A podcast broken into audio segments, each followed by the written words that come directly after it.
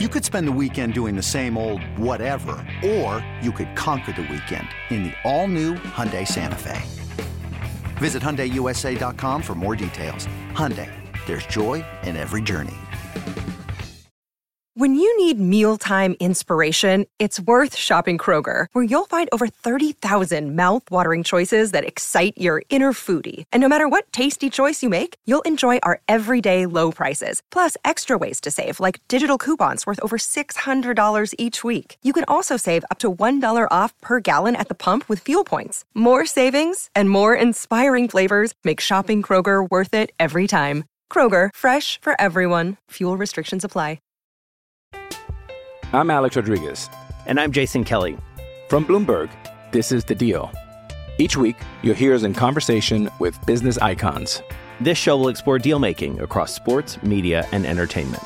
That is a harsh lesson in business. Sports is and, not uh, as simple you know, as bringing a bunch of big names together. I didn't want to do another stomp you out speech. It opened so, up so many more doors. The show is called The, the deal. deal.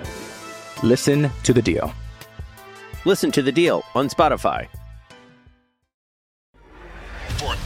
For everything Indy, for everything Colts, it's the Blue Horseshoe now. now. Here's your host, George Bremer and Ryan Hickey. And welcome into the latest edition of the Blue Horseshoe Podcast. Ryan Hickey and George Bremer here with you. George, I don't know about yourself. I am super, super excited for this midweek pod here. We got not only a very special guest, but we'll also really kind of start to sink our teeth into mock draft season. The Athletic's Dane Brugler, one of the smartest draft minds. Uh, that's you're going to be hearing his name throughout a ton the next few months here. Will be joining us here in a few minutes. But also, George, not only is he joining us today, he also put out his latest mock draft for the Athletic earlier this week. I think it's fascinating because you look at, at what uh, Dane so far is projecting. Now, we got we got to say this out of the start, right? It's early. It's when we're recording this January 19th. So we're going to have at this point, what, probably 10 other iterations of mock drafts throughout, you know, the next three, four months. It's going to be a lot of talk, a lot of chatter. I'm sure a lot of things are going to change. But at least early on, you have Dane Brugler putting out his latest mock draft, which, which had two things. Let's start with number one. He had the Colts trading up from number four to number one. It's been talked about, it's been speculated, but he actually put kind of the move in motion here. And I'm curious your thoughts on the competition. He had the Colts trading up from four to one, and it included the Colts giving up their first uh, round pick, which is right now currently number four, their second round pick for this year's draft, which is currently number 35, and a 2024 first round pick. And that is obviously the Bears accepted that trade. Is that enough, you think? If you give a first, second this year, and next year's first, is that enough in your mind if you're the Bears to accept that trade and go from one to four? Yeah, I mean you're only going down three spots if you're the Bears, so I think that's a that's a key element for them. Whoever they're looking at at one, they could potentially still get it four, depending on how things break you know, at two and three, obviously. So I think it's something that uh, the Bears would have to, to seriously consider. And eh, I had heard uh, very early, like literally the the day the day the season ended, you know, that Sunday, uh, when, when the uh, after the Colts game was completed and and and we knew what the outcome was for the draft that that the asking price from four to one, the chart, you know, whatever you're looking at, uh, would be two ones and two twos. So that's right there in that neighborhood. Um, and you just have one less two in there. I think maybe you throw a player into that mix. Um, but yeah, I think that that's right. It's right where it it should be. Um, and I think that's what the Bears would be looking for realistically. You know, again, I, I, think for them, a big part of this would be getting that number four pick from the Colts. And so, you know, you're getting a player that that's around the same talent level that, that you were looking at to begin with, and you're getting extra picks. I don't know what about that the Bears wouldn't like. And you make a good point too. And this is a situation where I know everyone talks about the the Bears having the big advantage, right? Because now you can kind of hold, you know, everyone for ransom and basically have a bidding war start because whether it's CJ Stroud, it's Bryce Young, people want that number one overall pick. But also too, in a way, the Colts have sort of a leg up on everyone else, maybe outside of the Texans, just because if you are the Bears, let's also forget what or not forget what they want, right? They it seems like want one of those generational defensive players, whether it's Will Anderson Jr., the linebacker of Alabama, or whether it's Jalen Carter, the defensive tackle out of Georgia. Seemingly, and when you look at them this year, their defense needs a lot of help. So seemingly, they want to be one of those two defensive players that seem like they are above everyone else. It's like those two players, then there's a drop off from every other defensive player in the draft. So if you're the Bears, Sure, yeah, you could hold a bidding war and you could say, all right, the, the highest bidder it is, and maybe someone just says three first round picks like the 49ers did uh, a few years ago when Trey Lance and the Dolphins moved from three to 12. But you also got to remember if you're the Bears, you want to be able to trade down, but also be able to get one of those guys that we just talked about and, and not trade down so far where now you're taking, I don't know, maybe a fourth or fifth guy on your board you don't, you don't, you know, you're not in love with. So that's where the Colts have an advantage, I think, over almost every team, again, outside of the Texans, just because if you're the Bears, you could drop down to number four you can get, like you mentioned, this in this instance, two first round picks plus a high second round pick, which also let's not forget, because the Dolphins were docked their first round pick, there's only 31 picks in the first round. So there's one less player that's going to be taken in the first round, it's going to fall to second round. So you really look at it, you can almost make the argument that's three first round picks when you're picking there at number 35 in the second round. So the Bears get three very high picks to drop down number four and also get most likely the defensive player they want because you got to think outside of the Cardinals sitting there number three, no one's going to really be trading up or, be taking a defensive player. So they might get their pick of litter of either Anderson or Jalen Carter. Bare minimum, one of the two is going to be there. So you got to think, George, too. The Colts are in a good spot because sure the Texans can or the, the Bears can say, I want the highest bidder, but also they have to be smart in a way where if you drop down to seven or nine, you're probably not going to get the defensive player that you want also in the draft. And you know, looking at day two, I mean, as you mentioned, 32 is going to be the first pick on uh, on the second round now because of the way things shook out in the draft. But at 35, and, and with the ammunition the Bears have with their own picks they already have, with what's going to be added to their pile with the Colts, if there's somebody there that they absolutely love on day two, they could they have the the firepower to go up to 32 as well and get right. that guy, get the first pick of of day two. So, uh, which probably the, actually already have it, wouldn't they? So they'd be picking 32 and 35. So never mind. Yeah. Uh, it's, I, I just think, think about that haul. I mean, just in this draft, four, 32 and 35, and a first rounder next year, that's four guys who were top 35 picks in the draft who you're going to be adding to your room in two years with a young quarterback who you really like in Justin Fields. If I'm the Bears, I'm really super excited about that. I mean, I, I just think that would be, uh, to me, that would be a really good haul from this. And, you know, I get the bidding war stuff, and we can talk with Dane about this in, in a few minutes. I'm absolutely sure we will. You don't have an Andrew Luck in this draft. You don't have a Trevor Lawrence in this draft. You know, we are really high on Bryce Young. It sounds like Dane is as well. We'll find out more about that here in a little bit. But he's not seen across the board as this generational talent. And so the bidding war is going to have a little bit of a ceiling anyway. There are going to be teams that don't want to trade up because of Bryce Young's size. There's going to be teams that don't want to trade up because they look at Young, Levis, and Stroud and they don't have enough separation between them. It's not going to be that wide open bidding war that there would be if, like, Trevor Lawrence was in this draft or Caleb Williams was in this draft.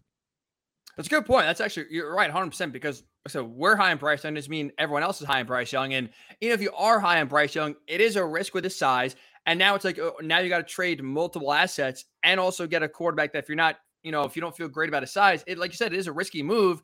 And if CJ Stroud is maybe the guy, but you're not totally sold, and you think, okay, the Georgia game is nice. That's one like that's a good point too. Is there's not a a, a standout can't miss prospect like we've seen like the like I said two the two quarterbacks in the last decade or so that were kind of in that realm was Trevor Lawrence and Andrew Luck. That also would help the Bears as well if one of those guys is there, but it's not, which also helps lower the price a little bit and helps also the Colts as well, kind of again, be able to move up, but also move up reasonably where you're not, you know, giving up the entire, you're not trading uh, the Saints did the entire draft to go get Ricky Williams at number one. And you're kind of, you know, screwing yourself out of draft picks and screwing yourself out of making the team better in years to come. I think that's a, like I said, I think it's a fair trade where you're, if you're the Bears, like I said, you are looking at four top picks in the next two years and a team that really desperately needs talent everywhere. I don't really see you say no to that. I don't see how there's going to be a better uh, offer on the table unless the Texans just say, screw it. We want Bryce Young no matter what. And we're going to get matched with what the Colts have. You can go from one to two instead of one to four. Barring that, Colts are sitting there with, with I think, the, the best offer that the Bears could have. Yeah, I, I, think so. And you know, again, the more I think about it, they they've got the ammunition to trade back into the bottom of the first round if they want to with 32 and 35. You know, you come back in and and get two first round picks in this draft. So I, if you're the Bears, uh, it might be the best offer you can get, short of, as you said, the Texans. The Texans really want to move up one spot um, you know, and they're going to give you something similar to what the Colts are offering. Uh, as far as you know, the number two pick, obviously, and if they're going to give you their second rounder, which is higher than the Colts' second rounder, maybe you do that one instead. But outside of that, I, I don't know anybody else that can really give you this kind of offer. Arizona's not going to be in that market. They're you know they're the other Right. one with a pick higher than the Colts. So yeah, if you go b- below Indianapolis, now you're you're you're running the risk of taking Anderson and Carter off your board. I mean, as long as Houston takes a quarterback, as as most expect right now, the Bears would still be guaranteeing themselves one of those two defenders. I'm Alex Rodriguez. And I'm Jason Kelly. From Bloomberg, this is The Deal. Each week, you'll hear us in conversation with business icons. This show will explore deal making across sports, media, and entertainment. That is a harsh lesson in business. Sports is not And, as um, you simple know, I- as bringing a bunch of big names together. I didn't want to do another stomp you out speech. It opened up so many more doors. The show is called The Deal. Listen to The Deal. Listen to the deal on Spotify. Without a doubt, hundred percent right, and that's why I think it's a, a win-win in this case for both teams. Uh, if that trade is made, so okay, so Dane Brugler, again, we'll, we'll talk to him here in a little bit about just this, you know, this this trade up, but also too, he is the coach, George. It's not just us. I, I've maybe it's just me. So you tell me if I'm wrong here. Maybe I'm misreading. it. I think we're on an island in terms of Colts fans and even Colts media in terms of predicting or not even predicting, but just saying this should be the guy. I don't. I feel like we are kind of one of the few that are saying Bryce Young, Bryce Young, Bryce Young. Dane Brugler not only has the Colts trading up, he does have the Colts taking Bryce Young at number one. Are you with me? Like, do you feel like we're on an island here, or is it maybe just uh, it's overblowing and you see, you know, a few Twitter handles that say no, CJ Stroud or Will Levis, and it's just making more of what it actually is there. I think there's definitely not the momentum behind Young that I thought there would be coming out of the season, and not just with Colts fans. I mean, uh, you look all over NFL Twitter right now, Good uh, and people are not, you know, that they're more on CJ Stroud and, and Will Levis, and even Anthony Richardson's name you hear more often than Bryce Young's. Not saying that people put him ahead of him, but there there's more talk about him right now uh, than there is Bryce Young, and a lot of that on on the Colts side comes back to Ballard's tendencies. You know, I think Lance Zierlein was on a podcast last week or the week before. He's a guy that is very close to Chris Ballard. Everybody knows this. You know, the he, he's Ballard's his mentor in, in the scouting community, and you know, and he said he couldn't see Chris Ballard trading up for Bryce Young because of the size. And I think that's driving a lot of this too. A lot of people are looking at comments like that and saying, well, it just won't happen. One thing I keep remembering, and I talked about this a little bit on the last pod, but you know, yeah, Ballard definitely that that's a that's a major factor. And it, it, Young may be off their board. I don't know. Um, uh, obviously not in that room. I don't think they've made a board yet, so he's not off yet. But eventually, he may be off that board. But one thing that Ballard has mentioned again and again is that these size things are in place, and he doesn't want to go and, and take an outlier because you're going against against history. But he's also said that there are other traits that can override that, and so the unknowable part of that for me right now is whether Chris Ballard looks at Bryce Young and sees a generational playmaker, as a lot of people do, and that's another thing I can't wait to to ask Dane about. Same because like the two things I'm fascinated about is he obviously has a cult like he obviously is a believer in Bryce Young. He has them he has him going number one. And he has interesting enough, Will Levis going two to the Texans, kind of citing a lot of the, the size traits that we talked about on the last pod, in which in case you missed it, I think last Powder is a great primer to get ready for this one. So if you missed it, me and George ranked our top four quarterback prospects that the Colts uh, should draft. It's Will Levis, it's Anthony Richardson, it's CJ Stroud, Bryce Young. We ranked those four guys in order of how we would draft them. So if you want to check that out, those are our, if you want to say, big board of the official Blue Horseshoe Pod uh, quarterback rankings. But two things I'm fascinated to know from Dane, especially for someone who does does this for a living, is number one, outside of size, is there anything else you can knock Bryce Young for? Because that's the only thing, like I said, we're talking about is size, size, size, size, size, weight, height. But like you mentioned last pod, too, I think astutely, it's more probably weight being at one, you know, 90 than it is, you know, his actual height of being six foot. But also outside of that, what's the gap? What is the gap between a guy like Bryce Young and everyone else? Because if the gap is wide and even the size is still not enough to kind of push you off and be number one, we're talking about you know a sizable gap here between Bryce Young and everyone else. Like that's well, the Colts also have to figure that out. Where you're right, if they are sitting there number one, it's it's risk reward, but also, you know, are you really going to take a lesser quarterback or a quarterback that's a way bigger question mark um, than under the, you know any of those other three guys? Because I think you're right. Like you mentioned before, there's no Angel there's Trevor Lawrence. I think for the most part, all four quarterbacks have definitely flaws you can talk about. But it's like outside of Bryce Young, is, is does he have another flaw? And do the strengths uh, of the other three quarterbacks make up, you know, and close the gap on a guy in Bryce Young, where the only really negative thing you can say right now, George, is that he's too small. Yep. No, it'll be really interesting. And I think that's what's going to come down to in, in Ballard's decision making is what is that gap between those three quarterbacks? If he looks at, uh, in particular, Stroud, Levis, and Young, you know, not just how are they ranked, but what is the gap between them? Because if he feels like, in in looking at how we think things will play out, this is the case that he can stay at four and get one of those three guys, he may not be willing to give up all the extra stuff to go up to one. That's that's the big question I have as we get into this offseason. You know, that part of that ranking. What is the gap? I think that's the biggest, most important element of this. And at least for for Dane's latest mock draft, he has the Colts, like you just mentioned, up to number one, getting Bryce Young. Will Levis going two to the Texans. CJ Stroud will say, quote unquote, falling to number five at the Panthers. Uh, he has a, a, trade up there for Carolina, moving up to get their quarterback from Ohio State. So CJ Stroud, the third quarterback off the board.